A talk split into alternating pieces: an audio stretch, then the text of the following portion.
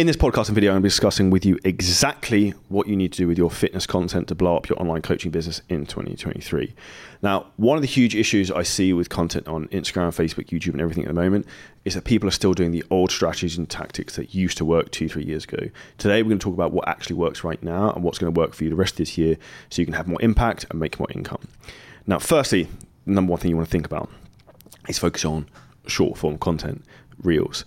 Now, my prediction, I don't think this is going to be like this forever. I think for six to 12 months, it's going to be primary focus. And then these platforms are going to get overwhelmed with too many reels, too many short form contents coming on. And it'll probably diversify back to different things like carousels, I think we'll be making a comeback. Now, so what you want to be doing in terms of short form content is keeping things super engaging. So the most important thing you want to think about, say for example, Instagram, is that the thumbnail and the cover is sick and is engaging, so it draws people in. The start of the video is engaging, so it makes people watch past two to three seconds. Um, you want to make sure you always have calls to action at the end of the video or even at the start of the video of like read the caption below have a long caption there and one of the hacks from this i actually learned from one of our mastermind members is to actually use the maximum amount of ca- characters in the caption so the longer it is the longer people read for the more views you get the more watch time you get so that's a very easy hack Another one with short form content is to think about, um, which I found out the other day, is about using a faster speed. So I talk very quickly anyway. Don't talk too fast now. But the reality is if you put it on 1.1x speed, the video will play quicker and you'll get more views. Another very simple hack in terms of from the short form content is also obviously using viral music. So you want to pick music that's going viral on other platforms.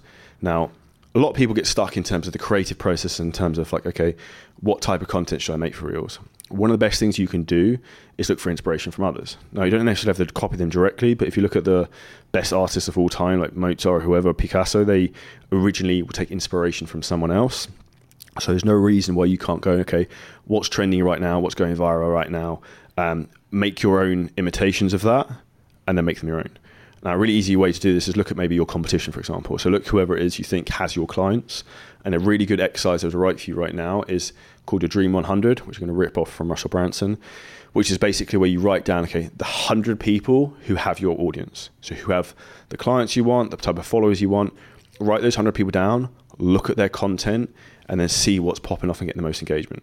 The other thing you want to do with that Dream 100 list is you want to try and do something with them, collaborate with them. So make a podcast with them, do a video workout with them.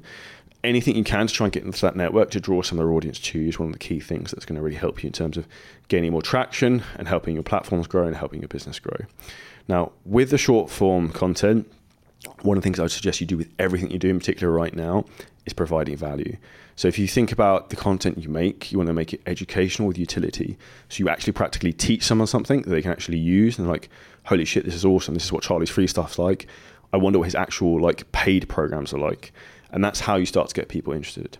Now, an easy way to think about this from a different aspect to blow up your business, which we do a lot and it's worked really well, um, is thinking about giving value all the time. So one of the best things you can do with that is giving mag- uh, lead magnets. So like giving away free workouts, giving away free recipe guides, um, doing that on your stories, doing that in your main feed posts. And I'm going to tell you about one of the best uh, pieces of content we've made recently, which we got a $7,000 fitness coaching program sale from, which was what we'd call like a contrarian post, where it's like the opposite of what other people think. So the post was basically me saying like a bench press is terrible for building your chest. Now, I appreciate everyone in the US absolutely loves the bench press. Personally, not a fan. But from a pure hypertrophy point of view for your chest, I think it's not probably the best. There's a lot of front delt and triceps for most people, depending on your sternum structure, not to get too mechanical.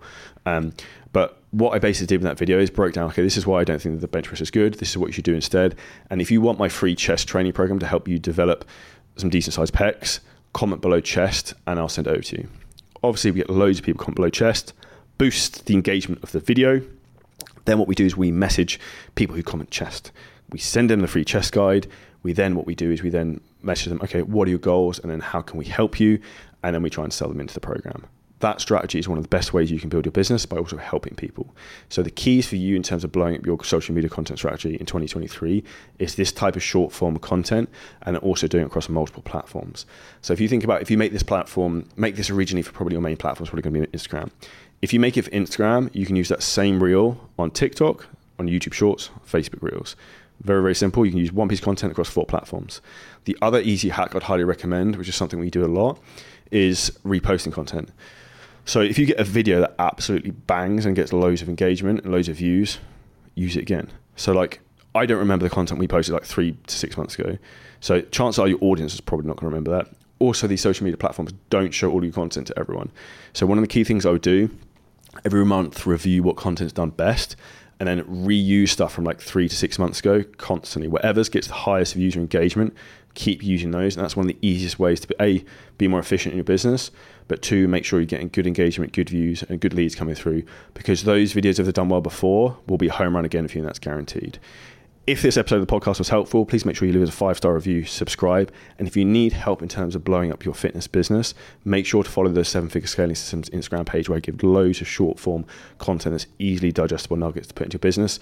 And if you need help with scaling your business, message me the word scale on that Instagram page to find out how we can help you.